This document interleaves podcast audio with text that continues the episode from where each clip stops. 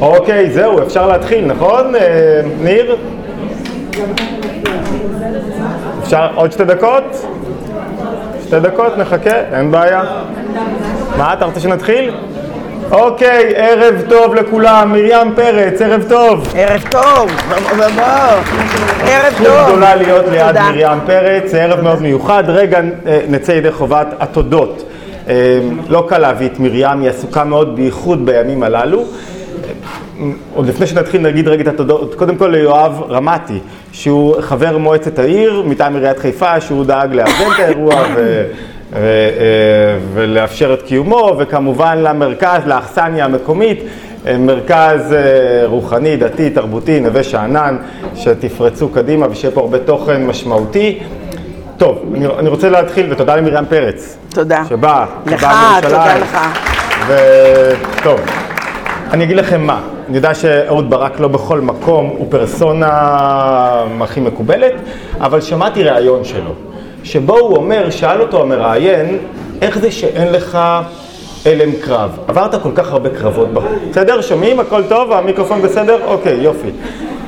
אז שמעתי את המראיין שואל את אה, אהוד ברק, איך זה יכול להיות שאין לך הלם קרב?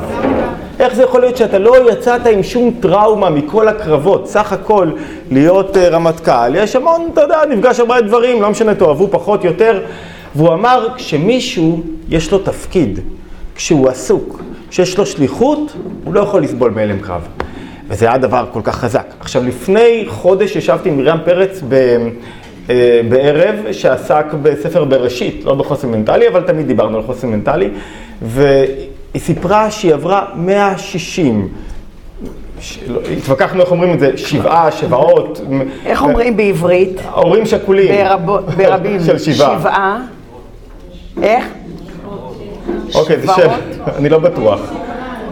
אז היא סיפרה שהיא עברה 160 משפחות שכולות. עכשיו זה היום זה כבר 220.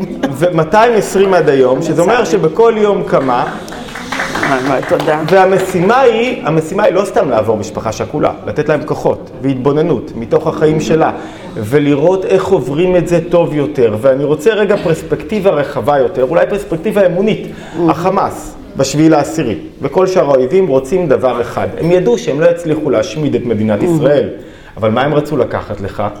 את החוסן, את הביטחון, את הרוח, את האחדות. כי כשאתה עובר למוד של חרדות, ושל עצבות, ושל פחד, ושל חוסר אונים, מה קורה לך כשאתה בחוסר אונים? אתה הופך להיות נשלט. וכשאתה נשלט, הכי קל להביס אותך. ולכן המשימה החשובה ביותר, אי אפשר לנצח את הקרבות בעזה או בלבנון או בכל מקום. המשימה החשובה ביותר זה להחזיר כמה שיותר מהר את השליטה ואת ההשפעה ואת העוצמה הפנימית שלנו. ואני חושב שלמרים יש המון מה להגיד בתחום, כי כל מי שעוקב אחריה ברשתות או איפה שזה לא יהיה, מתמלא ממנה כוחות. לא רק, את יודעת, מרים, אני לא רוצה להגיד לך, גם היום, גם בלי סיפור החיים הייחודי שלך, רק להתבונן ב... ב- ב mindset שלך, בתפיסת עולם, זה ממלא אותנו כוחות. תודה. ובזכות התודעה של השפעה. אז היום אנחנו רוצים לשאול איך עושים את זה. אוי, איך עושים את זה ואיך ממלאים את כולנו כוחות. אני לא חושבת שזה... אנחנו יכולים פה לדבר. אנחנו יכולים כאן לדבר. רק זה צריך להיות יותר קרוב ל... אנחנו יכולים כאן לדבר, אבל אה, מה זה איך עוברים את זה? אפילו השאלה הזאת, איך עוברים, עוב- זה אצלך, יש פה איזה ירי. הקדוש ברוך הוא נוכח בנווה שאנן. יורים עלינו. קודם כל? מעצם השאלה.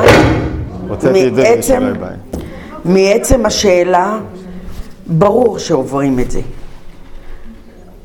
עוברים את זה. אבל מה זה לעבור? אני מגיעה למשפחות שכולות, ויש קודם, קודם כל, יש המון שאלות. זה מעניין. ברגע הכי קשה, יש הבדל בין משפחות. יש כאלה ששותקות, שעוד לא יכולות לומר. אבל אחת השאלות, ש... ש... יש כמה שאלות. אחת השאלות, כיוון שכאן יש ציבור אמוני, היא למה השם? למה? היום הייתי, בבית, היום הייתי בנחלים. נפל שם אוריאל. והייתי עם משפחה אמונית, ילד שגדל בבית של תפילות, של אהבת השם, של עשיית טוב. למה? אז השאלה הראשונה היא, למה? אני רוצה לומר לכם שבתוך השאלה הזאת יש עוד שאלה. היא קצת, אה, תיזהרו כשאני אומרת אותה, אל, אל תסיקו ממנה מסקנה. למה הבן שלי? לא שאני רוצה שזה יקרה לבן אחר, אבל איך יכול להיות שמטנק שלם חמישה יצאו ורק הבן שלי? למה הבן שלי? זה לא למה מישהו אחר. לא. למה? הש...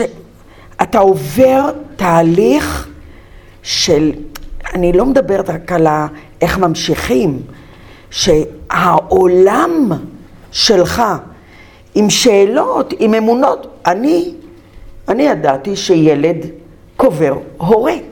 Mm. זה מה שידעתי.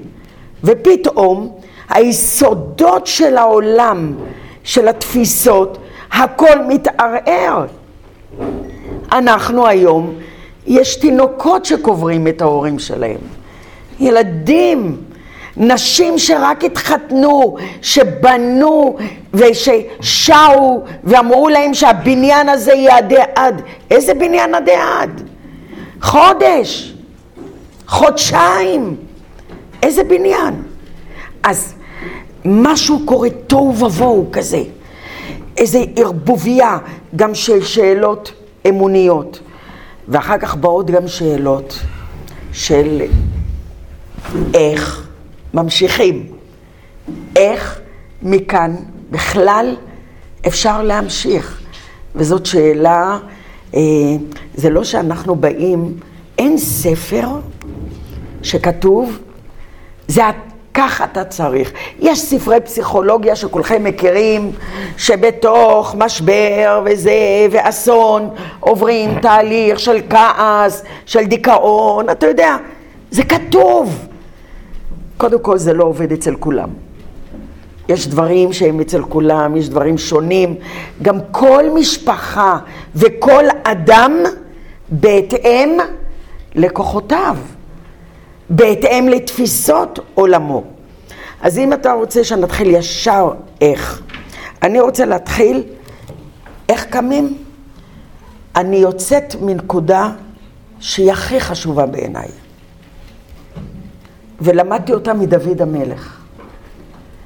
כשהבן שלו היה חולה הוא ישב על הרצפה, הוא לא אכל, הוא לא שתה, הוא התפלל. כשהודיעו לו שבנו מת, המילה הראשונה שכתובה בתנ"ך, ויקום. לא סתם אומרים להקים משבעה, להקים. הפעולה שצריכה להיעשות זה לקום. איך? ואומרים לו עבדים, איך זה יכול להיות שקמת? והתלבשת ואכלת. הוא אמר להם את המשפט של הקימה, הראשוני של הקימה. הילד איננו. Mm. איננו. האוכל להשיבו? מסקנה, אי אפשר להחזיר את הגלגל. אי אפשר לשנות. זה מה שנקרא מתחילים דף חדש. כך מתחילה הקימה. דף חדש. זה לא יהיו אותם חיים. זה יהיו חיים, אבל אחרים. זה יהיו אותם עיניים, אבל הם יראו אחרת. אתה תראי שאצל משפחות שאיבדו, שעברו משבר, הכל יהיה פרופורציה. אני זוכרת שכמנהלת בית ספר, אחרי הבן הראשון אוריאל שנפל, אמ, המזכירה אמרה, מרים, את חייבת לחזור. אה, האימא מזל מחכה לך, היא כבר לא יכולה. טוב, עשרה ימים אני חוזרת לבית ספר, בחדר שלי, לבד, לא יוצאת החוצה. אני אדבר אחר כך על הפעולה השנייה שנקראת תהליך.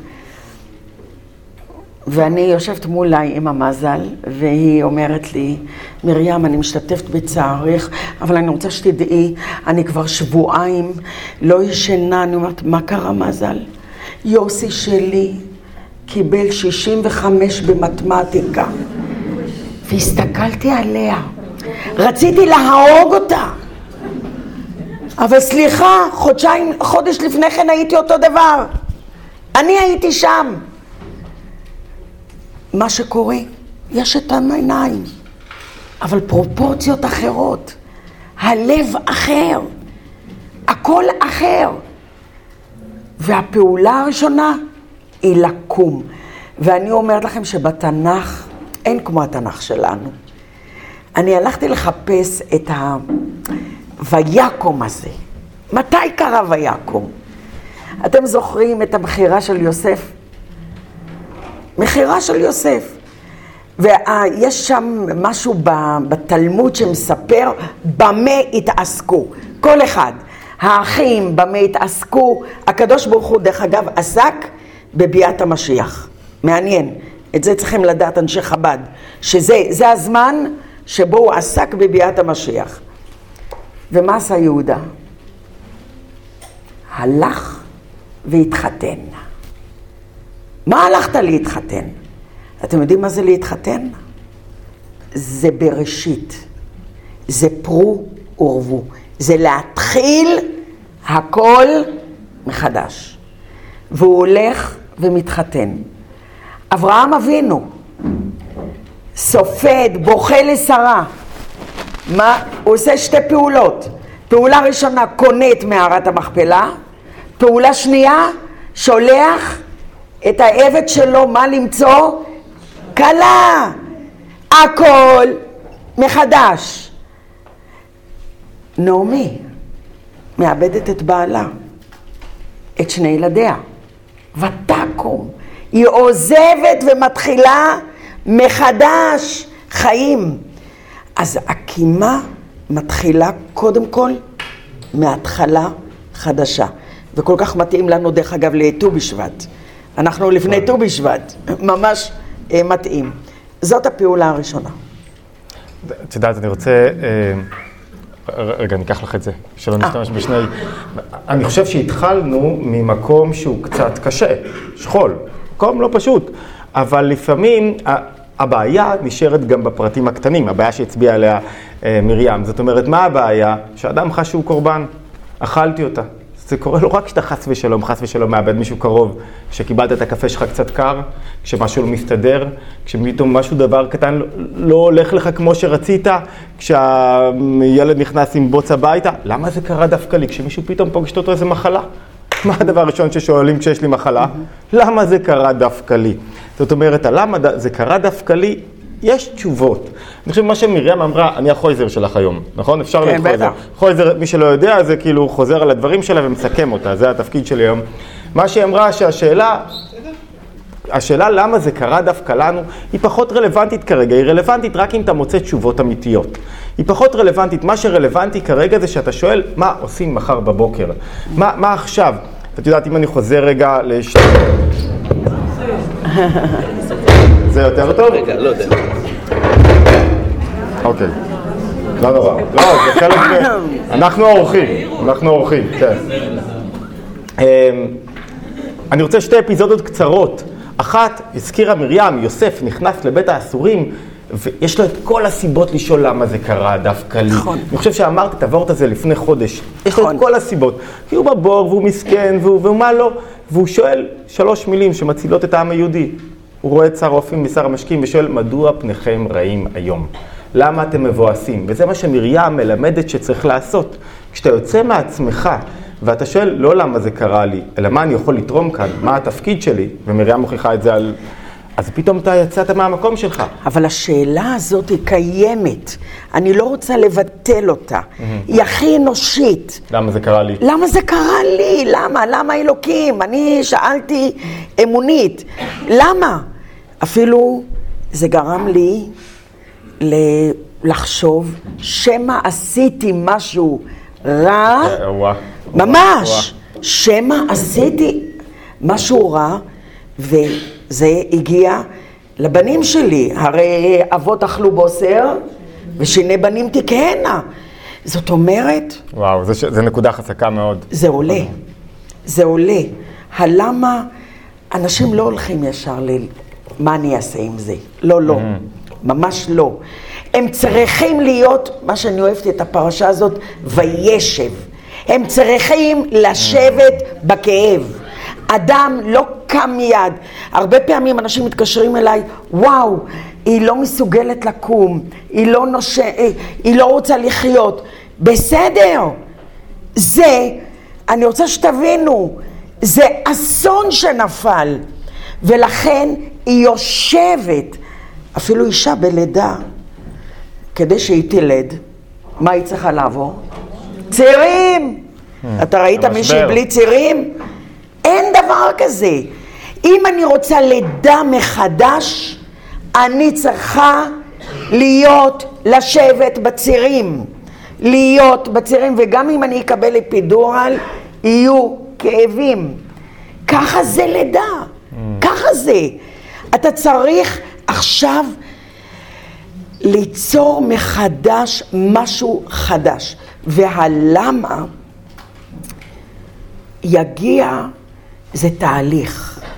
יהיו אנשים שהלמה שלהם יקצרו אותו, ינסו לברר, אה, יכול להיות למשל במחלה, הוא יאמר, לא הקפדתי על תזונה, לא הקפדתי על זה, פתאום יש לא לו מודעות, עשיתי, כן. יש לו מודעות, מתחיל משהו להתפתח. במשבר, באמונה, לא יהיה לו. לא יהיו תשובות. זה באמונה. למה השם, במחלה אתה יכול להגיד, לא עשיתי את זה, לא התעמלתי, לא זה, לא זה. אתה יכול להביא. באמונה לא עומד כאן אלוקים ואתה שואל אותו. ואתה צריך, ואתה שואל את השאלה למה, ואין מישהו שייתן לך איך הקדוש ברוך הוא מנהל את העולם. אין, אין. ברפואה אתה יכול להבין הקשרים. איך השם מנהל את העולם? אני לא יודעת. ולכן הוא עובר, ואם אני אומר, כבר אני אקדים ואני אומר, שאמונה היא כלי להתמודדות במשבר. אמונה. זה מה שרציתי לשאול אותך. אה, אוקיי. למה? מפני שיש בה משהו שאדם צריך לדעת. אתם יודעים, אנחנו לפני ט"ו בשבט. אני לא מכירה עץ שלא זרעו קודם כל איזה זרע, נכון? הזרע תמיד נרקב, לא יעזור. מהריקבון הזה צומח, אבל הוא גם עושה משהו. הוא משיל קליפות. הוא משיל מעליו את הכל. מהכל. והוא מתחיל לצמוח. בשאלות האמוניות, אתה, הקטע שהכי עוזר לאדם, הידיעה שזה לא אני, שיש משהו למעלה. מה שנקרא לא בשליטתי. כי מה אומרת לי אימא שהבן שלה נהרג בתאונת אופנוע? אני קניתי, אני נתתי לו כסף, אני דרבנתי אותו לקנות אוטו, אני נתתי לו לנסוע, כאילו אני, זה השליטה שלי, אני אשמה. יש משהו בהורדה אמונית כשאתה יודע שזה הקדוש ברוך הוא, ובינינו יש שני דברים שהם לא בשליטה של האדם. חיים ומוות. זה, לא שאלו את אף אחד מכם אם אתם רוצים להיוולד, גם אם יש כאן תינוקות מבחנה. איך אנחנו אומרים? על כורחך נוצרת. לא שאלו אותי. ולכן היכולת הזאת לא לשאת באשמה, באחריות, זה לא אני, לא אני, זה קצת מקל. ובמקום הלמה, אני מתחילה להתעסק יותר, אוקיי, מה אני עושה עם הסיטואציה הזאת? מה אני עושה איתה? וכאן זה כבר שאלת בחירה. שאלה קצת, אני מקווה שלא גסה. אז מי כן. שלא מאמין יותר קשה לו להתמודד עם מצבי קיצון? אני חושבת שיש לו אמונות אחרות. שבהם הוא דבק והם עוזרים לו. והאמונות האלה, סליחה, עוזרות לו. אני לא יכולה להגיד שאין לו אמונות. כי כל אחד במשהו שהוא דבק בו. זה כאילו מוריד ממנו איזשהו משקל. חייב להחזיק משהו למעלה אי מהשכל. אפשר, אי אפשר, אתה לא יכול להחזיק את הדבר.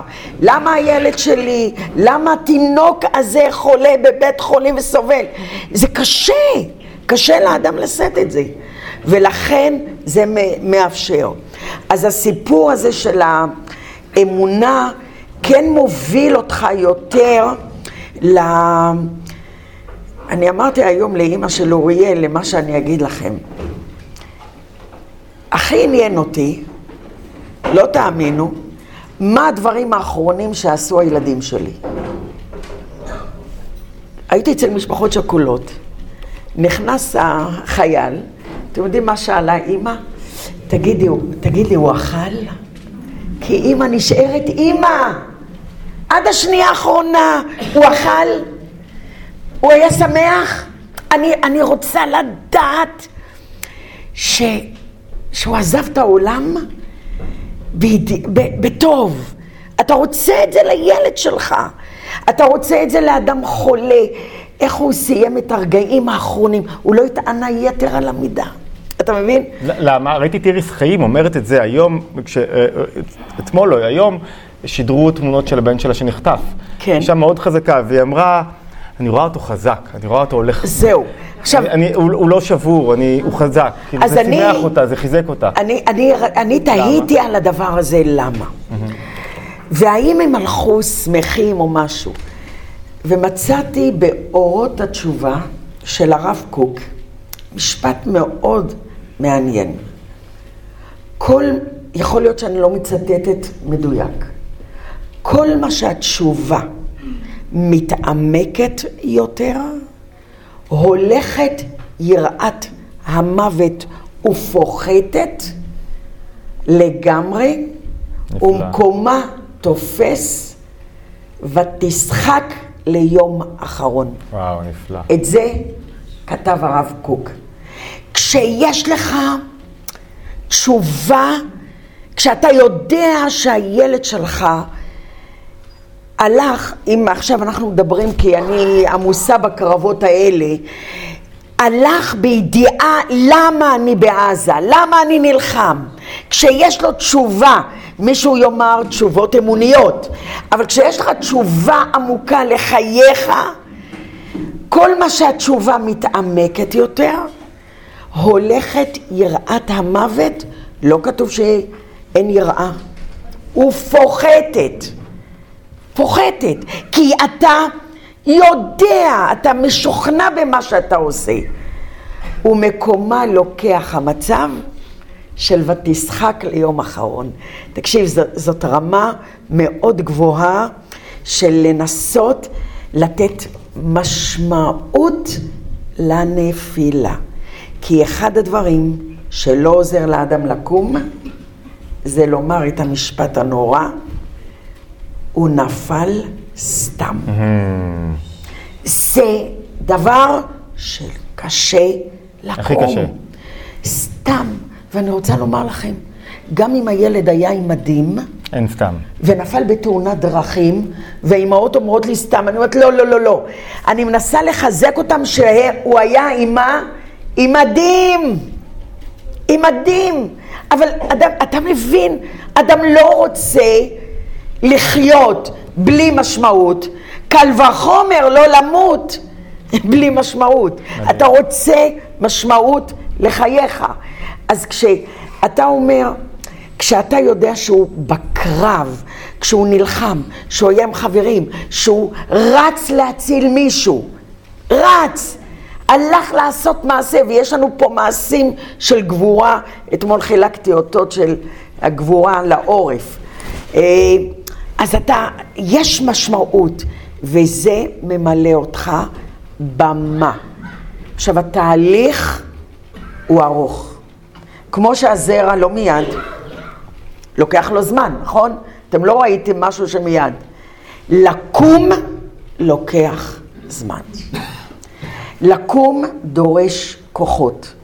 לוקח זמן, וזה לא אומר שלא תתמודד עם כאב. יש אנשים שלא רוצים שיהיה כאב, אין מצב. אתה צריך להיות בתוכו ולהתמודד איתו. יוסף בבור, הוא לא מחוץ לבור, הוא צריך להתמודד. צריך להיות שם, לחוש את הכאב, להיות בו, ומתוך הכאב. לא סתם כשברא אלוקים את העולם, קודם כל הוא לא ברא, היה תוהו ובוהו. ומה היה קודם כל? רוח. לא, חושך. חושך, חושך על פני תהום. חושך, לא נברא, כולם חושבים שהאור נברא. מה פתאום? האור נברא מתוך מה?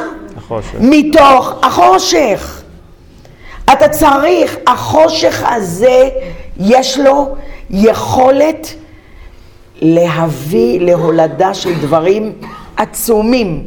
אז זה תהליך, זה תהליך של כאב.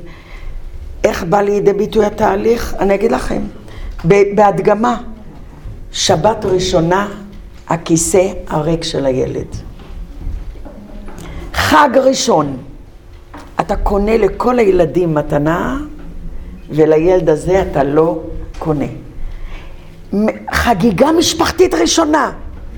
החיסרון שם, אתה צריך לחוות אותו. אתה חייב לחוות אותו. אחרת אתה לא שם, ואז אתה חולה במחלות נוראיות. והשיר שהילד שלך אהב, אתה שומע אותו. בפעם הראשונה זה קשה, בשנייה קשה. אוכל, חברים, אחד הדברים שהכי קשה, להכין אוכל. אימא היום של אוריאלי אמרה לי שהוא אהב פשטידת קוטג'. פשטידת קוטג'. והיא אומרת לי, אני לא אכין יותר. אני לא מסוגלת. ואז שאלתי אותה שאלה. ואם הנכדה שלך תבקש,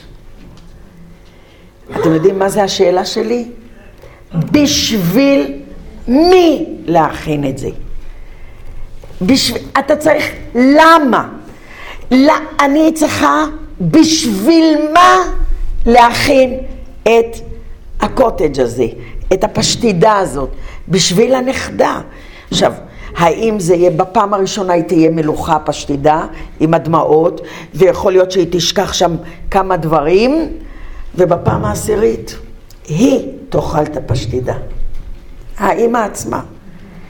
אז זה תהליך שאתה יוצר מתוך המשבר, מתוך המשבר, כדי שתבוא הלידה הזאת, אתה צריך להיות במשבר, לחיות אותו ולהיבנות ממנו.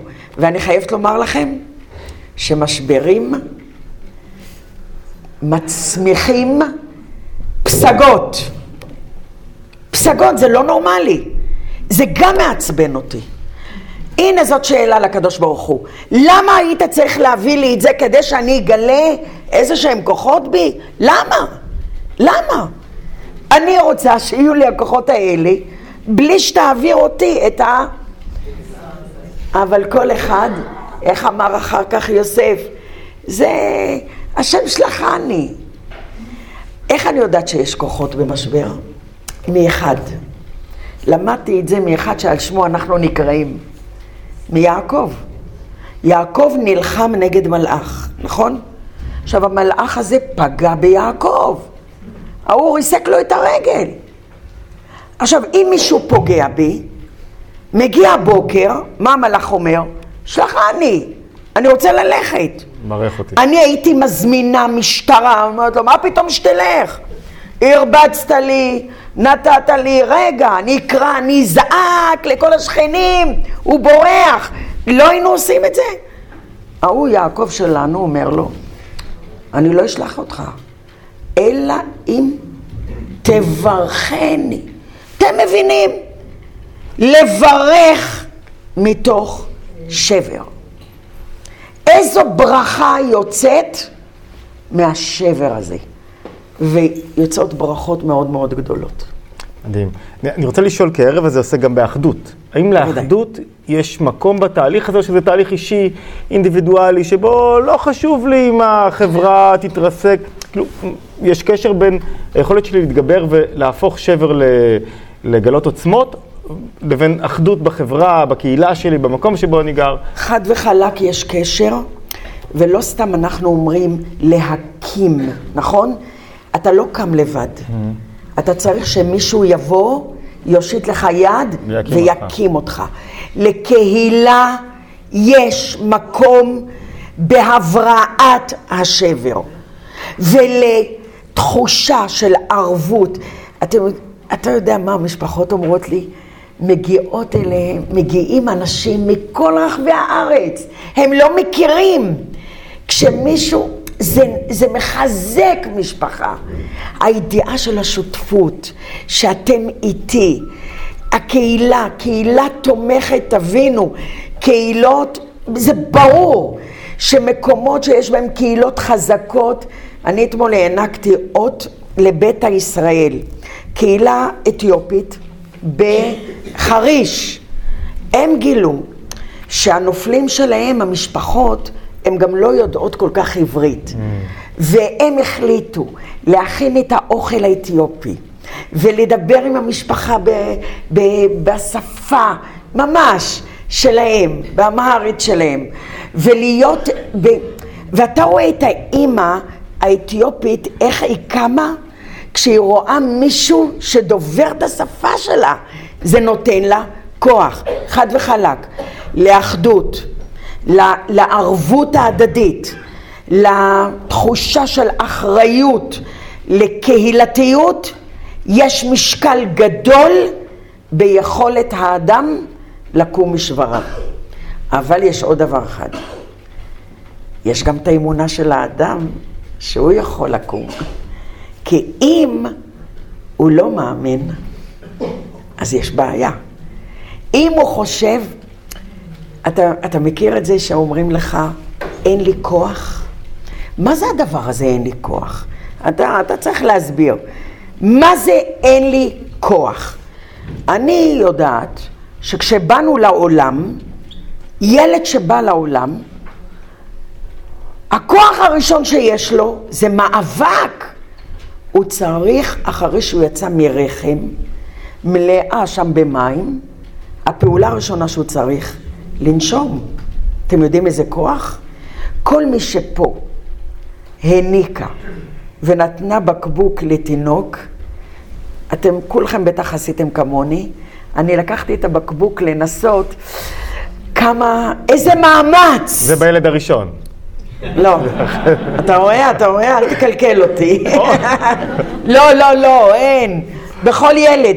איזה מאמץ נדרש מילד? השאיפה הזאת, לינוק, זה מאמץ. יש לנו כוחות. אין אחד שנולד בלי כוחות. כל אחד עם הכוחות שלו. יש, כל אחד יתברך במשהו, זה כמו שכל עץ, יש לו את הפרי המיוחד שלו, הכוח המיוחד שלו. אין אחד שלא יתברך כאן עם כוחות. יש כאן נשים שיודעות לחבק, יש כאלה שיודעות לדבר, יש כאלה שיודעות לאפות, יש כאלה שרק לראות אותם זה פותח את הלב. ואיפה יש כוח? רק לאחד. כל בוקר אנחנו אומרים את זה. הנותן ליעף כוח. אני אמרתי לכל המשפחות השכולות, צר לי לומר לכם, אבל כשנופל הילד, או כשילד חולה, או כשיש לנו אסון, לא מגיעה אלינו איזו חבילה, אתם יודעים, כזאת, עם כל מיני תרופות, עם כל מיני משקים לכאב הלב, לבכי. אין חבילות. הוא דורש מאיתנו, הנותן ליעף כוח. מה הוא דורש מאיתנו? תקומי. כשאני רואה אותך קמה, אז את מקבלת כוחות. זה אנחנו נותנים לעצמנו את הכוחות. ואני רוצה לומר לכם שהקימה הזאת, יש לה תהליך. אני פגשתי אישה בת 86, החליטה להדגים לכל הקהילה איך היא קמה בבוקר. היא אומרת קשה, והיא מתחילה רק לעמוד על הרגליים, היא, היא מתכופפת, ועד שהיא מזדקפת, אבל מרגע שעמדת, העולם עומד איתך. אבל הכוח הראשוני צריך לבוא מהרצון, אני לא יודעת איך אתה תגדיר את הרצון הזה, מהרצון של האדם לרצות, ואני רציתי לחיות, כי יש לי עוד ילדים, אני תמיד אומרת למשפחות, יש לך בשביל מה? את רוצה לראות אותו מתחתן? את רוצה לראות נכדים? אבל מה אמרה לי אימא של מירון מפתח תקווה? ילדתי אותו בגיל 40, יש לי בן אחד, אחד, אחד, והוא איננו. אז עכשיו תעזרי לי לחפש בשביל מה לחיות. ולכן אני תמיד אומרת, שני ילדים? מה? אני צריכה להודות לקדוש ברוך הוא, יש לי עוד ילדים, יש לי נכדים, יש עולם. אבל מה, אומר, מה אומרים לאימא שאומרת, התאמצתי בגיל 40 להביא אותו לעולם. ובגיל עכשיו 62, אני כבר מבוגרת, וחשבתי שזה יהיה הילד שילווה אותי, שאני אראה, ומה, מה? אני, לא יודע, אולי אני... קשה להגיב לו במקום, אבל אני חושב שיש נקודה שאם אני שואל בשביל מה אני יכולה לחיות, קשה למצוא תשובה, כי קשה למצוא נחמה. אם אני שואל, או שואלת, בשביל מה צריכים אותי? כאילו, אני חיה כי צריכים אותי. מישהו צריך אותי, זה פתאום שיניתי את זווית הראייה. יא, אתה כל כך צודק, ואני כל כך אוהבת להתחבר למשפט הזה. אני חייב להתקשר לאשתי פעם אחת. אני כל כך אוהבת את המשפט הזה שעכשיו אמרת. אני אותו למדתי דווקא מהרב קרליבך. הרב קרליבך היה בתל אביב, והוא ראה מנקה רחובות. Mm. והוא שאל אותו, מהיכן אתה? הוא אמר לו, אני מפייצצנה. אז הוא שאל אותו, ואתה מכיר משם מישהו? היה שם איזה רב גדול. כן, כן, היה. אבל אני לא זוכר את השם שלו, אני יודע. ואתה זוכר משהו שלמדת ממנו? הוא אמר, רק משפט אחד, אני זוכר. הוא אמר שהדבר הכי גדול שאתה יכול לעשות בעולם, mm-hmm. זה לעשות טוב למישהו אחר. אז הרב קרליבך צחק, הוא אמר לו, אתה? אתה תעשה טוב למישהו אחר? באושוויץ?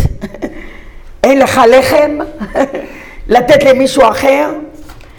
אין לך בגד לתת למישהו אחר? מה אתה כבר יכול לעשות טוב באושוויץ למישהו אחר. אז הוא אמר לו, אני הייתי יושב בלילות ליד הדרגשים ומקשיב לכאב שלהם. מקשיב לכאב. זה נתן לו משמעות לחיים שלו. וואו. כי פתאום הוא אמר, אז אני יכול לתת משהו לעולם.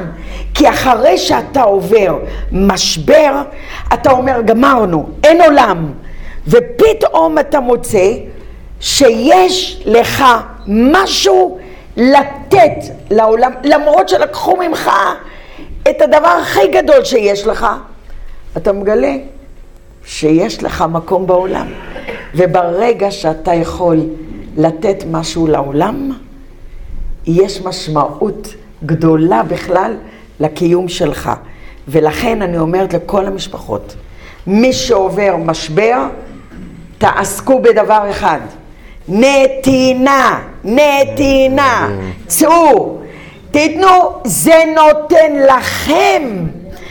כי אם חשבתם שחרב העולם, אתם רואים שאתם שותפים בבניין עולם.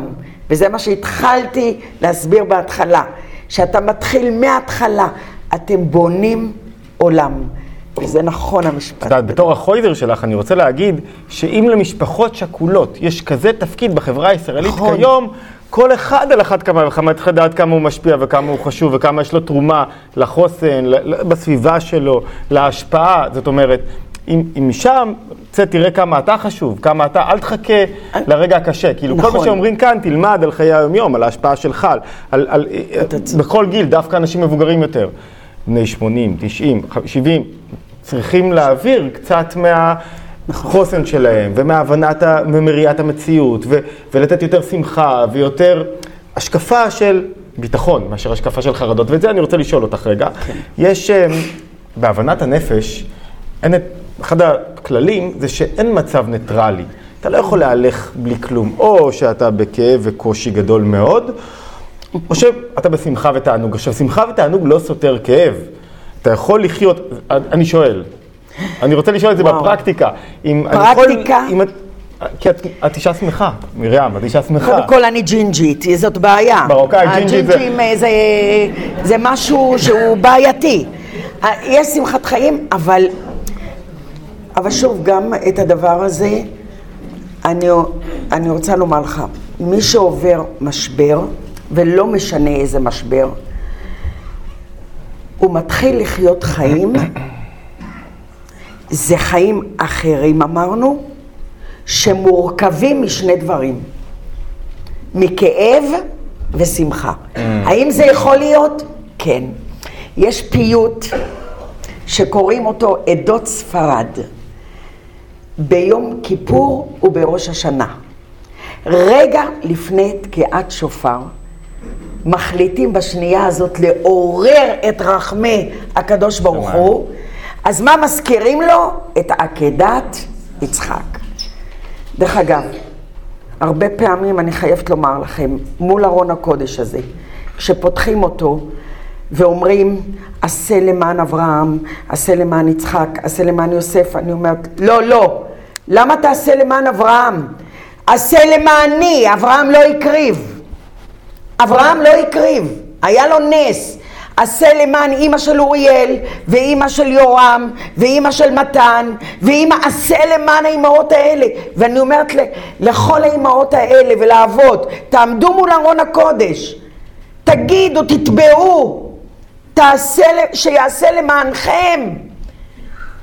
אברהם בסוף, הכל, ברוך השם, היה לו שם נס. דרך אגב, קל לאהוב את השם כשקורה לנו, כשיש לנו ניסים. אנחנו בריאים, אני יודעת מה, יש לנו ילדים. המבחן הגדול של האמונה זה כשאתה טובע בים של כאב, ואז אתה צריך לשיר. וברגע הזה של ראש השנה ויום כיפור, שרים פיוט שנקרא אוקיי. את שערי רצון. והוא מתאר את העקדה. ואני רוצה לומר לכם, זאת הקינה הכי גדולה שאני מכירה. שיחו לאמי כי ששונה פנה, הבן אשר ילדה לתשעים שנה, היה למאכלת אש, אנא ימצא לה מנחם, אנא, צר לי לאם תבכה ותתייפח, עוקד והנעקד והמזבח. אבל יש שם משפט מדהים. יש שם עין במר בוכה ולב שמח. זה החיים. זה החיים. זה כל המשפחות האלה שעברו עכשיו את הטרגדיה הנוראה, יחתנו ילדים, ירקדו, ישמחו ויבכו. אני חיתנתי בת חודשיים אחרי שאלירז בני נפל בעזה בכיסופים. רקדתי, שמחתי, התלבשתי, התאפרתי, באתי על בלילה, כל הלילה היה משהו, מילה זה במרוקאית, לא בשבילכם, גשדור. זה בכי, בכי, בכי, בלי גבולות. זה אפשרי, אפשר שיהיה גם זה וגם זה. אני אומרת שבראש עוברים שני שבילים, שביל החיים ושביל הכאב. פעם זה גובר ופעם זה גובר, וצריך לתת מקום למשכן הכאב. כי עקרו, כשאיבדנו מישהו, עקרו לנו את הלב. ואמרו שהלב ימשיך לפעום. אתה יודע, בהרבה בתים אני אומרת שבלב יש חדרים, לקחו לה חדר אחד. ילד אחד, לקחו לך. והלב ממשיך לפעום. ואיך הוא ממשיך? הוא מאזן את עצמו, הוא נותן מקום לכאב. הוא קיים. אין דבר כזה להתרגל למות בן. יש דבר כזה שנקרא לחיות עם חסר, עם געגוע מתמיד. אפשרי, אפשרי. עכשיו, מה האיזון? אני אגיד לך מה האיזון. החלל הראשון של צוק איתן, קוראים לו ברק איתן. הוא מהרצליה, והמשפחה עלתה מבריסל. וביקשו ממני לבוא אליהם הביתה, לשבעה, הגעתי, הכניסו אותי לחדר, והאבא והאימא אמרו, תסבירי מה זה מוות. מה, אני מומחית למוות? תסבירי מה זה מוות. ואני מתחילה לספר את מה שאמרתי לכם, לבשל, לקנות מתנה וזה. לא מבינים.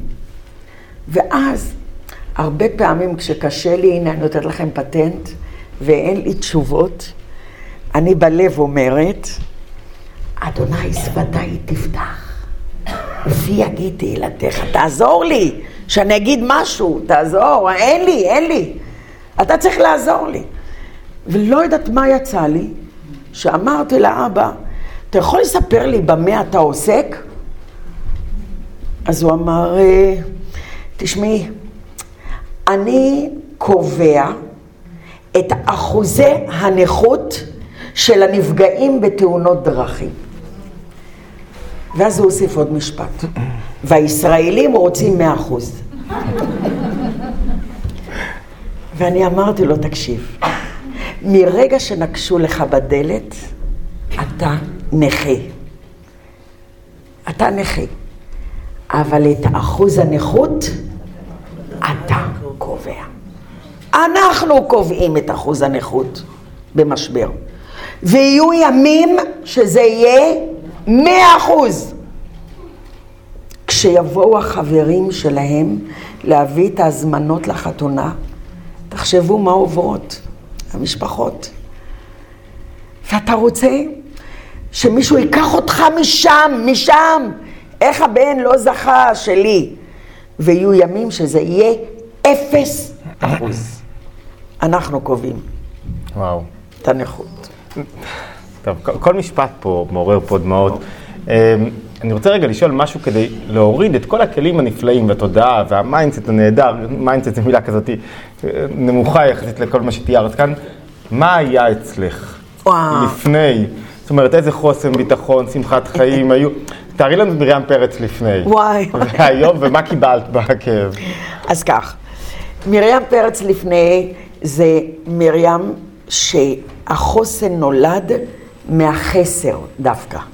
חסר. גדלתי במשפחה, ב...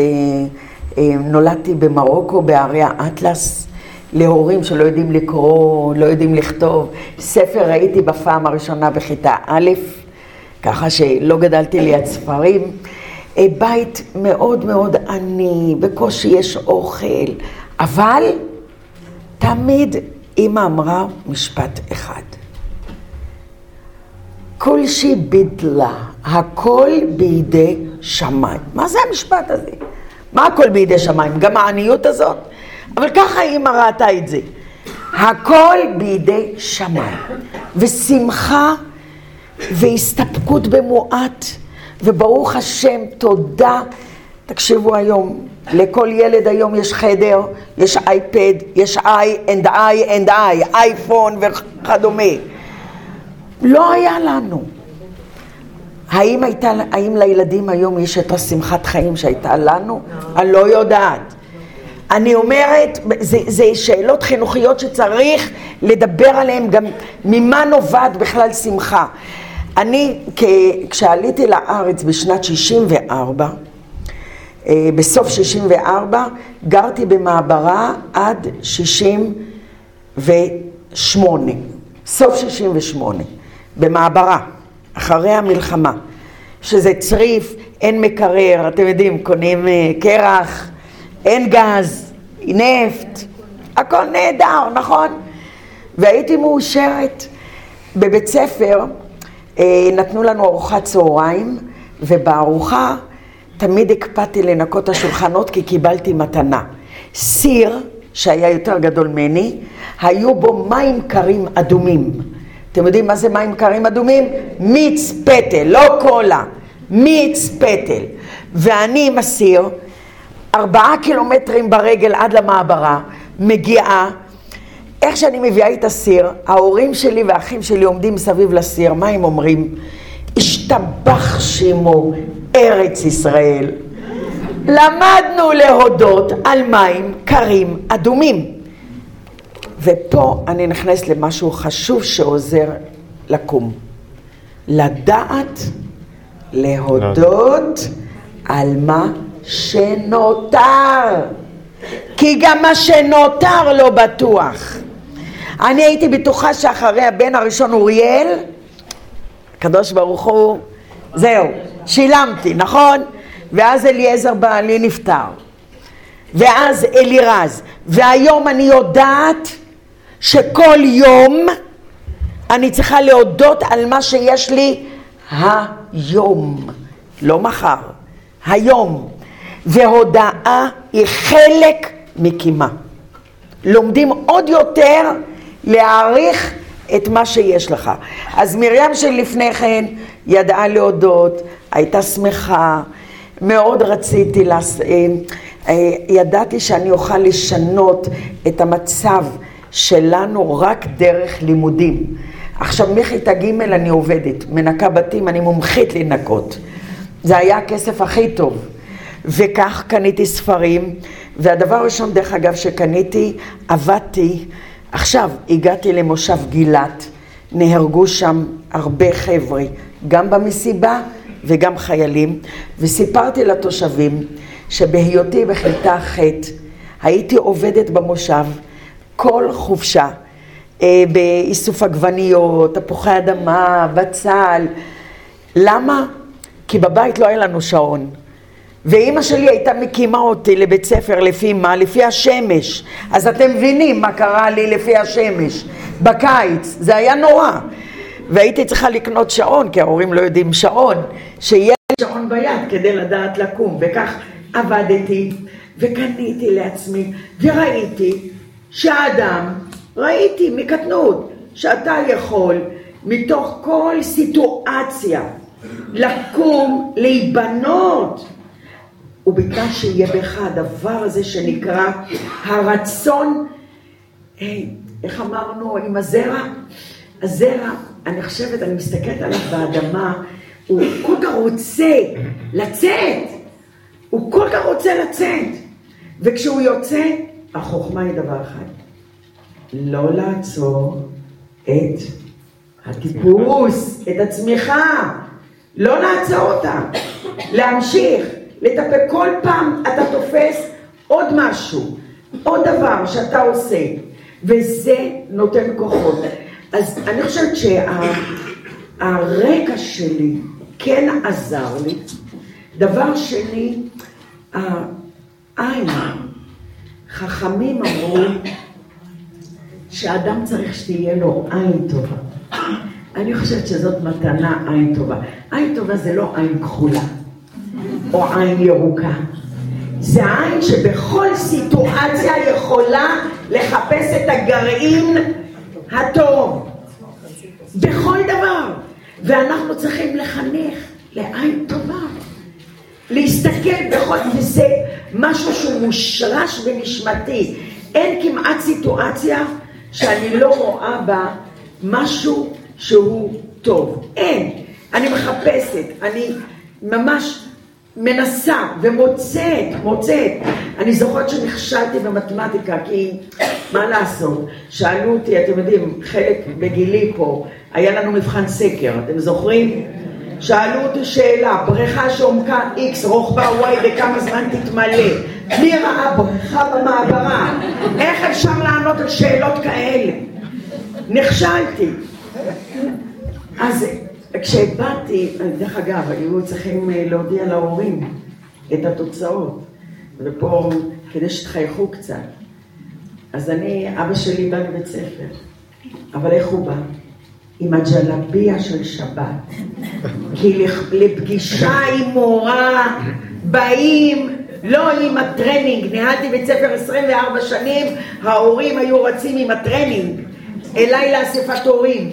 אבא שלי ג'לביה לבנה של שבת לכבוד המורה. יושב כאן אבא, יושבת כאן המורה מזל, והיא מתחילה לדבר לאבא שלי וכל הזמן הוא עושה לה ככה, והיא מבינה שהוא לא איתה. אז היא אמרה לי, תתרגמי, ואני מתרגמת מה שבא לי. ואז המורה אומרת לאבא, אין, אין, היא אומרת, תגידי לאבא שאת לא הצלחת בחשבון. אני אגיד לאבא שלי לא הצלחתי בחשבון? אמרתי שהיא אמרה שבחשבון אני ככה, ככה, ואבא שלי אמר, לא, היא ככה. ואז מגיע המשפט הכי מפורסם, אתה יודע שיכלו לסדר, להסליל אותנו או לכיתה עיונית או לכיתה מעשית. ואז המורה אמרה, את תלכי לכיתה עיונית. אבא שלי שמע חצי מילה. עיוני.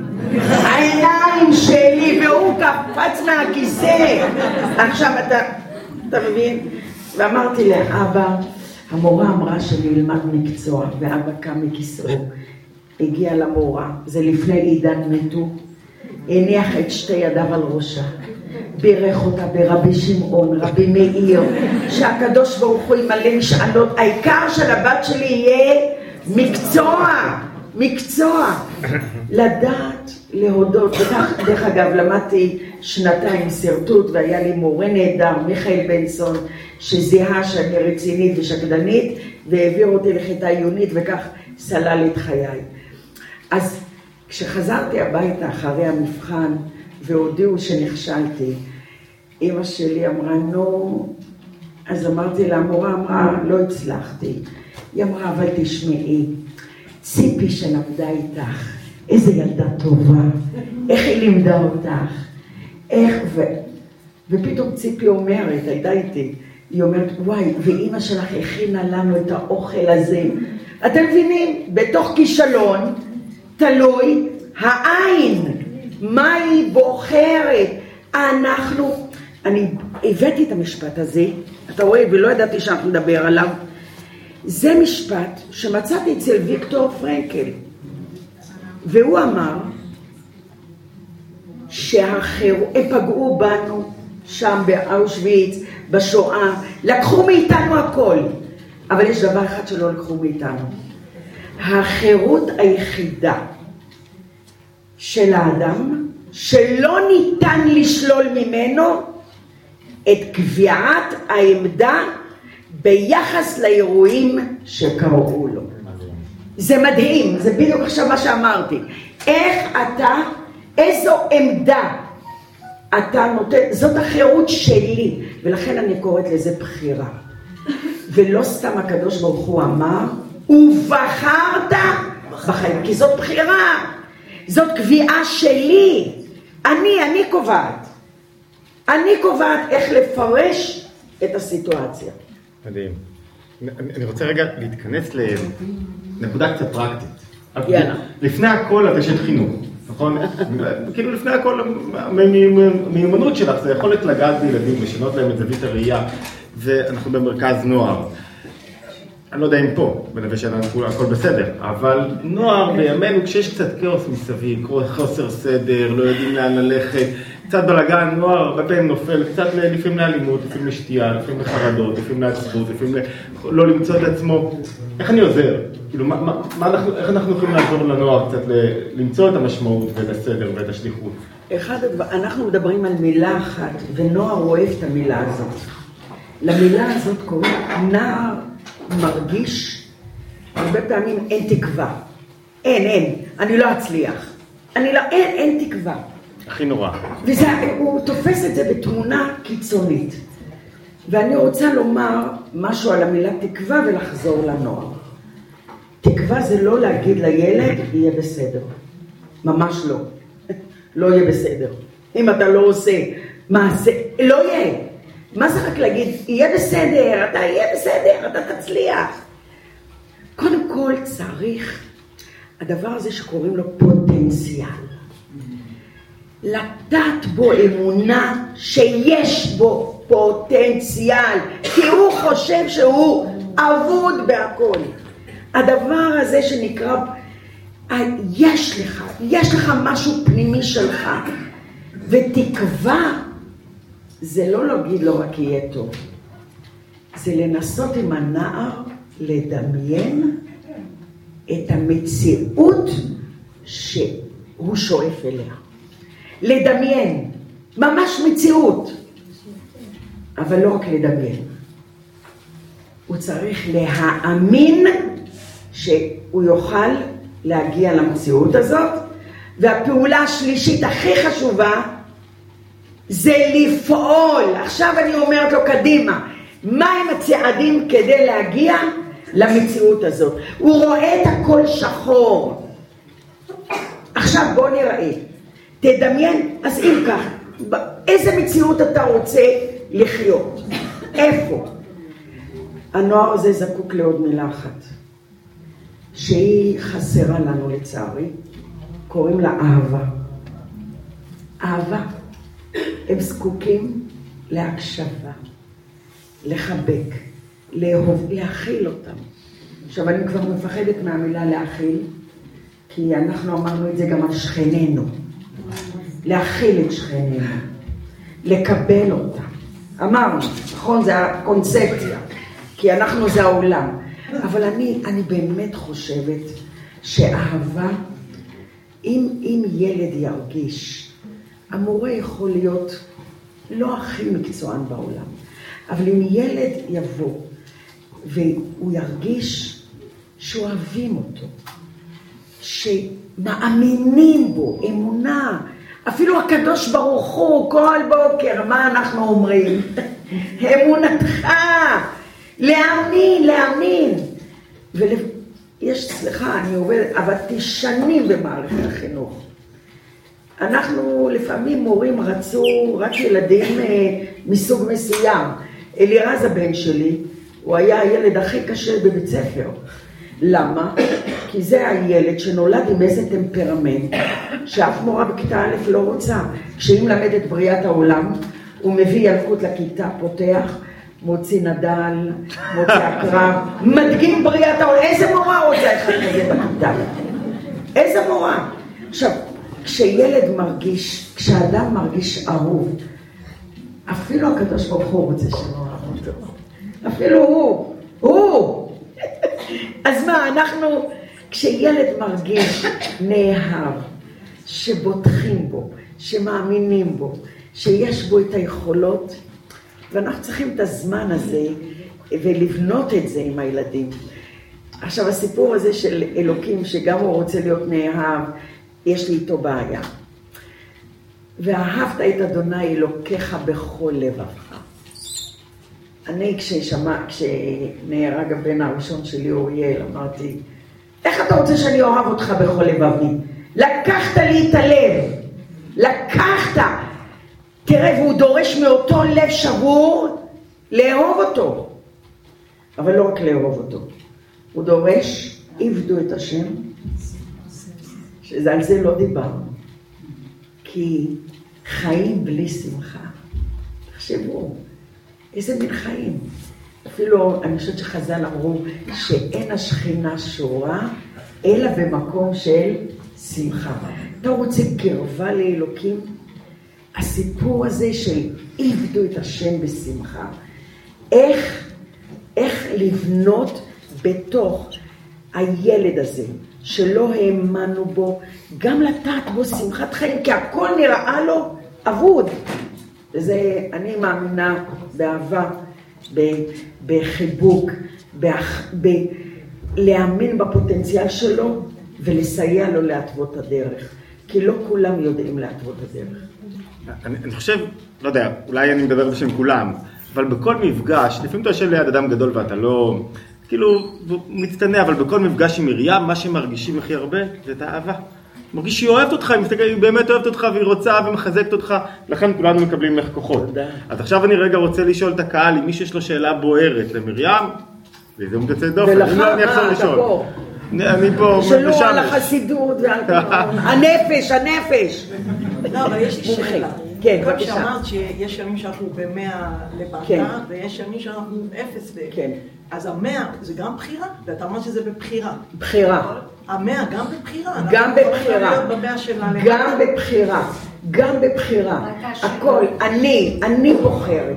אני רוצה עכשיו, תקשיבי, כשהבת שלי התחתנה, הלכתי בבוקר להר הרצל, בכיתי ארבע שעות, כדי לבוא להיות בשמחה טוטאלית, מאה אחוז עם הבת שלי. היא ראויה לחיות. יום חופתה. אני ארקוד איתה, אני אשמח איתה. עכשיו, האם בתוך הלב אין את ה... יש, אבל אני שם עושה את הכל. אני גם מכריחה, תקשיבי, אני מכריחה את עצמי לקום ולרקוד ולשמוח, וזה אני, אני, זו בחירה. השמחה היא בחירה, כן. אבל גם הירידה שלנו, שאנחנו... הירידה שלנו, ול- הירידה שלנו תלוי כמה את רוצה לרדת. אני אגיד לך מה, יש כיסא בבית של כל אחת, נכון? עכשיו, אם היום בעבודה מישהו פגע בנו, באנו הביתה, יש לנו את כיסא הבכי הזה, יושבים, נכון?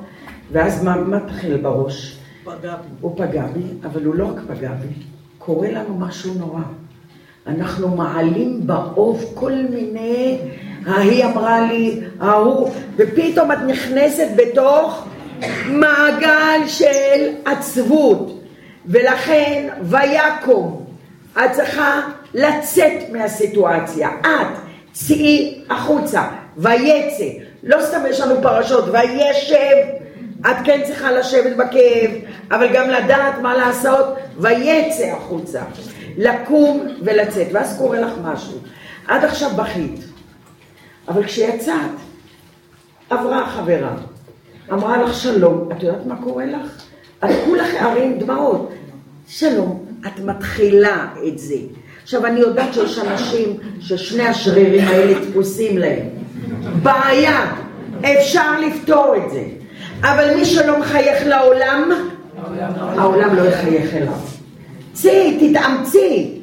אז כאן את מחייכת, כאן את מדברת, כאן עוד מילה, כאן זה, ולאט, אני הייתי קוראת לזה משהו. עברנו את חג חנוכה ואני סיפרתי שזה עניין, בכל אחד מאיתנו, אני לא מוכנה לקבל שפח, שנס פח השמן היה רק בבית המקדש, לא מוכנה לקבל. בכל אחד מאיתנו יש פח שמן קטן. קטן, טיפה. זאת הבחירה שלי אם אני רוצה לקחת את הטיפה הזאת ולהדליק ממנה את כל הנשמה שלי. עכשיו, אני מאוד אוהבת, אני מספרת לנכדים שלי את הסיפור. דרך אגב, כשאמרת על חינוך, איזה סיפור אתה מספר לילדים שלך, זה יהיה התשתית של השורשים של העץ. איך אתה משקה אותו, איזה דברים אתה מעביר לו. אז הנכדים שלי, אחד הסיפורים שהחלטתי שכולם חייבים, והם תינוקות. הסיפור על האישה, שכולכם מכירות ומכירים, שבא בעלה מת, ובא הנושה, ורצה את כספו, שונמית, והיא אין לה כסף. והוא אומר לה, אם כך, אני אקח את שני בנייך לעבדים. והיא הולכת לאלישע הנביא, והיא זועקת, עבדך אישי מת, והנושה בא לקחת את הילדים. אז הוא רק שאל אותה שאלה אחת. אני חושבת שזאת שאלת החיים. מה יש לך בבית? מה יש לך בנשמה? זה הבית. מה יש לך בבית? ההיא אמרה לו כלום. הוא לא מוכן לקבל כלום. מה, היה- אני מדמיינת את זה לנכדים שלי, שהוא עומד, הרבה פעמים אומרים, מה יש לך? כלום, תראי מה קרה, מה, מה יש לי, נכון? ואז היא אומרת לו, תקשיב, יש לי אסוך שמן. מה זה הסוך? אני לא יודעת איך מודדים. פח קטן של שמן. זהו, זה מה שיש לי. היא צוחקת בכלל מהשאלה הזאת, אתה מה? ואז הוא אומר לה, לכי לכל השכנים, תבקשי מהם את הסירים, את הכל, תכנסי הביתה, תסגרי את הדלת. הרבה פעמים אתה צריך להיות בבית, קודם כל שלך, הפנימי, לפני שאתה יוצא. קחי את הטיפת שמן, תצקי בכל הסירים. הסירים יתמלאו, תרבי כלים. כן, והיא הרבתה בכלים, והיה, והיא מכרה, והיה לה לשלם לנושה. כל אחד צריך לדעת שיש לו אסור שמן קטן, טיפה. יש לנו בנשמה, הרי אנחנו חיים. כשאני באה למשפחות והיא אומרת, אני לא חיה, אני אומרת, למה את לא חיה? את שתית מים? את חיה. את קמת בוקר, את חיה. זאת אומרת, הרבה פעמים אתם שומעים אנשים, אני לא חיה. איזה לא חיה? איזה אחוז של חיות זה הטיפת שמן הזאת שהיא צריכה להידלק. זאת האחריות שלך.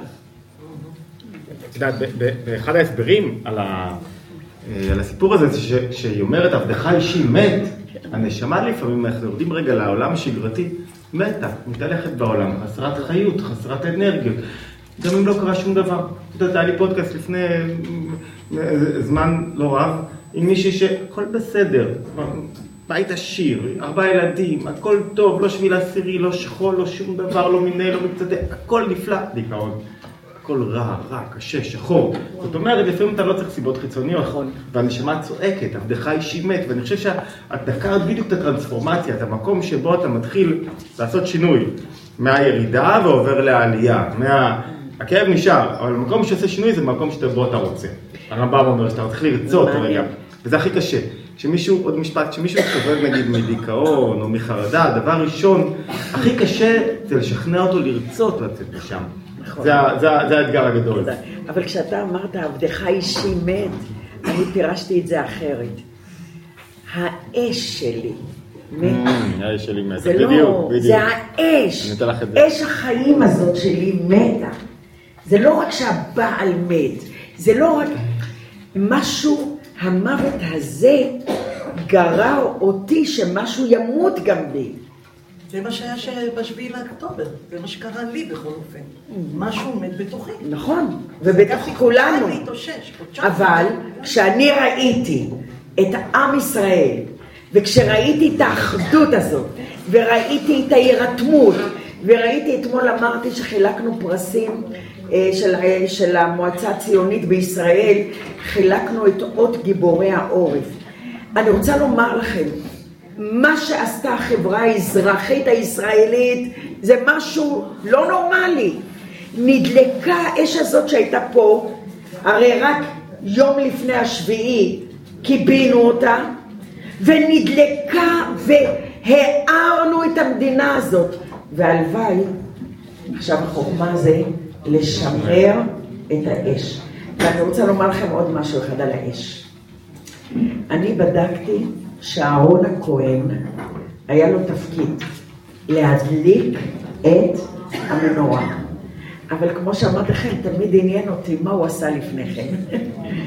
הלכתי לבדוק, ומספרים, אומרים, שלפני כן הוא הגדיר קטורת. אתם יודעים מה עושה קטורת? חושך, ערפל. מתי הוא מדליק את המנורה? זאת החוכמה. להדליק אותה בתוך הערפל, בתוך הכאוס הגדול, להדליק את האש הזאת שנצתה פה באוכלוסייה בישראל. דבר גדול. אני חושב שמה זה החיים. מה שמרים אומרת, שהתפקיד מוטל על כל אחד ואחד מאיתנו, והיא מוכיחה שהנה, ש... כאילו, תפסת אותי בנקודה אחת, שאמרת הקדוש ברוך הוא, למה אני צריכה לעבור את זה כדי להשפיע במילים אחרות? אני רוצה להיות משפיע גם בלי שסיפור חיי יהיה ברקע. כן. אני, אני רוצה, יש לי מה להגיד. העקרונות, החוסן הנפשי שסרטט כאן, הביטחון, האמונה, ההשקפה הנכונה, זווית הראייה, נכונים, גם אם לא איבדת שום דבר. כל ילד צריך ללמוד אותם. אז, אז למה אני צריכה את הקול הזה? ועדיין יש לך תפקיד הכי ייחודי בחברה הישראלית. תודה. טוב, אנחנו מחכים לנסיעה הבאה, נכון? תצביעו. לא, לא, לא, לא, נו. אין לו, אין לו, יש שליחות, מה לעשות. אז נראה לי שאפשר, אה, נכון, אה, ניר? אה, להגיד לכולם ערב טוב. אבל אולי יש לו... אולי יש עוד שאלה? בבקשה. כן. אני חושבת, את מדברת על אחדות שקיימת, אבל אני חושבת שיש המון שיסוי. נכון. המון שיש- שיסוי, העם מפולג. אם בהתחלה חשבנו בתחילת המלחמה שיש אחדות, עכשיו כבר יש בקיאים נוראים. אני לא יודעת אם אנחנו לא חוזרים לשישה ב... זאת אומרת, את לא יכולה לדעת. זאת אומרת, מדבר על איזו תמונה אופטימית. אז אני רוצה לומר לך שאני השבוע תהיתי, האם יש משהו ב-DNA של העם הזה שלא מאפשר לו משהו אחד. עד שאנחנו עולים לגבהים, במקום לעמוד שנייה שם, אתה יודע, על האברסט, דמיינתי את זה לילדים שלי, הגענו לאברסט.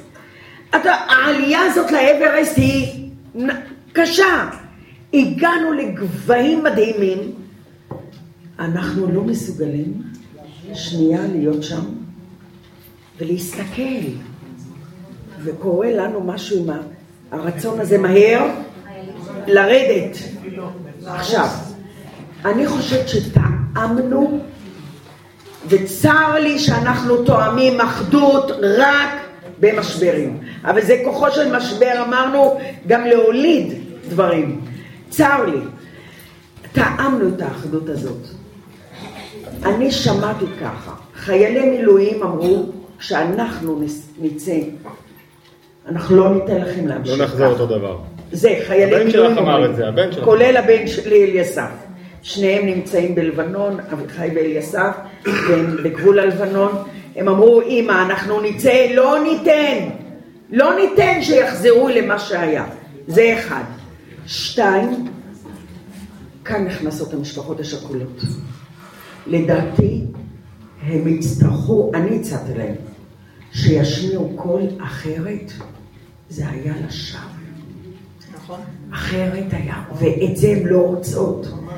ופה יש למשפחות האלה ששילמו את המחיר הכי יקר, לקום ולזעוק. בעיניי, אנחנו צריכים לשנות פה משהו מהותי קודם. כי אנחנו עם של, שנחלוק, לא יעזור. תמיד, תמיד, זה יישאר. זה בריא. זה, זה בריא, נכון. זה קיים. אנחנו צריכים לשנות משהו. אנחנו צריכים לשנות את השיח. אני הייתי קובעת במדינה הזאת, אם הייתי יכולה, כללים של בל יעבור בשיח. אתה לא קורא ליהודי נאצי. אתה לא, יש דברים שעליהם המדינה צריכה, מישהו צריך לקום ולומר שכולנו נסכים עליהם, אין, לא יהיה בשיח הפגיעה, העלבה, כי שיהיה ויכוח, שיהיה ויכוח, שיהיה, אבל שהוא יהיה ממקום לא של מנצחים, את מי אנחנו רוצים לנצח? את מי אנחנו הולכים לנצח? אותנו, את אחינו? את מי? ואנחנו צריכים לחזור, התחלנו עם יוסף. את אחי אנוכי מבקש, לבקש, וזה דורש מאיתנו, ואני אגיד לכם איך זה מתחיל. זה מתחיל כל אחד בביתו. אי אפשר לדבר על כולנו. כל אחד בביתו. מה השיח שהוא מנהל עם הילדים שלו? איך הוא מדבר? בואו, בינינו, גם אצלנו יש טעויות. איך אנחנו מדברים על מגזרים אחרים, על מישהו עם דעה אחרת. אני יכולה לא להסכים איתו, לגמרי. אבל אני, אני אומרת, אם כל אחד בנחלה הפרטית שלו, יעשה שלום בקהילה שלו, בקהילה, קהילות קהילות, יתחילו לדבר אחרת, יכול להיות שאנחנו נגיע למקום אחר. ולא ניתן, כי בסוף קיצוניים מכאן וקיצוניים מכאן מחוררים את הספינה הזאת. זה לא הרוב, העם הזה הוא עם טוב. אנשים טובים, אחים, ויש לנו את הקיצוניים האלה. אני חושב שאפשר להוסיף איזה משפט אחד. אמרו לפוליטיקאים ולתקשורת, אם אין לכם משהו טוב להגיד, תסתמו. אני חושב, אנחנו בחברה דמוקרטית, אי אפשר להשתיק אף אחד. כן, בדיוק. והתפקיד של התקשורת, זה בסדר גמור. התפקיד של כל אחד זה להחליט איזה ווליום הוא מגביה ואיזה הוא מנמיך. גם בתוכי יש אין ספור, אני קם בבוקר עם כל כך הרבה, בתוך עצמי אני, יש סתירות ומחלוקות, ובתוך כל אחד ואחד, אם אני מחליט להגביה את הווליום של הפירוד, ויש תוכניות של פירוד, ויש קול של פירוד, אז הקול של הפירוד מקבל יותר כוחות ממני. בשפת החסידות זה אני נותן כוחות לקליפה. אם אני מחליט לחזק את הכוחות של האחדות בתוכי, אז זה פתאום כל אחדות, אני אגיד לך את האמת, כשאני מכבד את הטלוויזיה, אין לי טלוויזיה או את החדשות, לא נתקלתי בפירוד בשום מקום בארץ, אני מסתובב בכל מקום, לא נתקלתי במישהו שאמר לי אתה דתי, או מישהו שלא חיבק אותי או שלא, בשום מקום, לא. אז אתה מניח את הקולות הללו. אה, בתחילת ההרצאה אמרת שלא מתוך כוונה רעה או מתוך רוע, שחלילה אימא מתבשרת שהבן שלה חלילה נפל, או כל, שואלים למה דווקא לי. אז איך בעצם משנים את הפאזה הזאת של מילה מלאות בתמונה אחרת את ה... זה מה שנקרא תהליך. זה בדיוק כמו שעץ, אנחנו לקראת ט"ו בשבט. העץ לא יצמח. אם לא יהיה, זה לוקח זמן. זה לוקח, זה עיבוד תובנות. אני רוצה לומר לכם שאחרי האסונות שלי נעשיתי, צר לי לומר, אל תיבהלו, אבל אדם טוב יותר, רגיש יותר. למה? משהו, איך אמרת על הקליפות? ירדו המון המון קליפות. ירד המון, פתאום אתה מזכך את החיים לזיכוך ממש אמיתי, והכל הבל הבלים, הכל נראה. זה תהליך של בניין של תובנות. ואת זה דווקא כתב, אני חושבת שהרב סולובייצ'יק, במקום לשאול, להתחיל לברר על הייעוד, מה אני יכול לעשות עם האסון הזה שפקד אותי. למחייה שלחני אלוקים, אמר יוסף. למחייה, לא למוות, שהלך אותי להחיות. ולכן אני אומרת למשפחות השכולות, צאו, צאו, תתחילו, תיתנו, תעשו, אתם תראו שאתם תבנו, אבל זה לא מיד. זה לא מיד. ולא לקצר, כן, ולא לקצר דרכים. לא, יאללה, קמים, שבעה, זהו, הסתיים. התהליך, דרך אגב, השבעה זה הכי קל. הכי קל. הם עטופים. אחרי השבעה. תדמיינו את האימא פותחת הארון ולוקחת את החולצה של בנה וריח בני ויכולה לשבת שעות על זה. ותד... והחיים, החיים, ובונים אותם, אני מסבירה לכל המשפחות השכולות. אין הוקוס פוקוס. כשהילדים שלנו היו קטנים והתחילו ללכת, אתם זוכרים איך הם התחילו? נפלו וקמו. נפלו וקמו ולמדו. יהיו נפילות. יהיו נפילות. אבל אתה כל פעם, אתה מתקדם. אתה מתקדם בחיים. ואתה לומד לתת מקום לכאב הזה ולהכיל אותו ולסבול אותו. והוא מתקיים. אה, טוב, קודם כל תודה לכולם. אני חושב שאם אני מסכם, אז המשימה הראשונה זה שכל אחד צריך לדעת שהוא משפיע. וכל אחד צריך לדעת שיש ערך ושמחכים לו, וזה אולי הטרנספורמציה שמוציאה אותך מעצמך קצת מהמקום הקורבני, בכל דבר, קורבני גם אם לא קרה שום דבר, אנחנו מורידים את זה רגע לשגרה, צריך לדעת שמחכים לו, סבתא, סבא צריכים לדעת שצריכים אותם, צריכים את החוסן שלהם, צריכים את השמחה שלהם, צריך את החיוך שלהם, וכשהם במקום של אני רוצה לנהוג, אז הם לא נותנים את מה שצריך מסביבם. ויותר מזה, כל אחד מאיתנו, הערב הזה הוא לא סתמי, לא קל למצוא את מרים פרץ לערב, כל אחד יוצא פה לשליחות. שכל אחד מאיר פנס קטן את הסביבה שלו, פתאום יש לנו סביבה יותר מוארת, וזה לא סתם, יש ציניות לכולם. אבל צריך קצת שיהיה מקום שמתגבר על הציניות ואומר, זה באמת אמיתי. באמת אני מחייך למישהו. אני, אני התמלאתי כוחות, כרגיל, כל, אני צריך פעם בחודש לפגוש אותך כדי להתמלא בכוחות, באמת, לא רק בדיבורים. תודה לכולם, תודה, בהצלחה לכולם.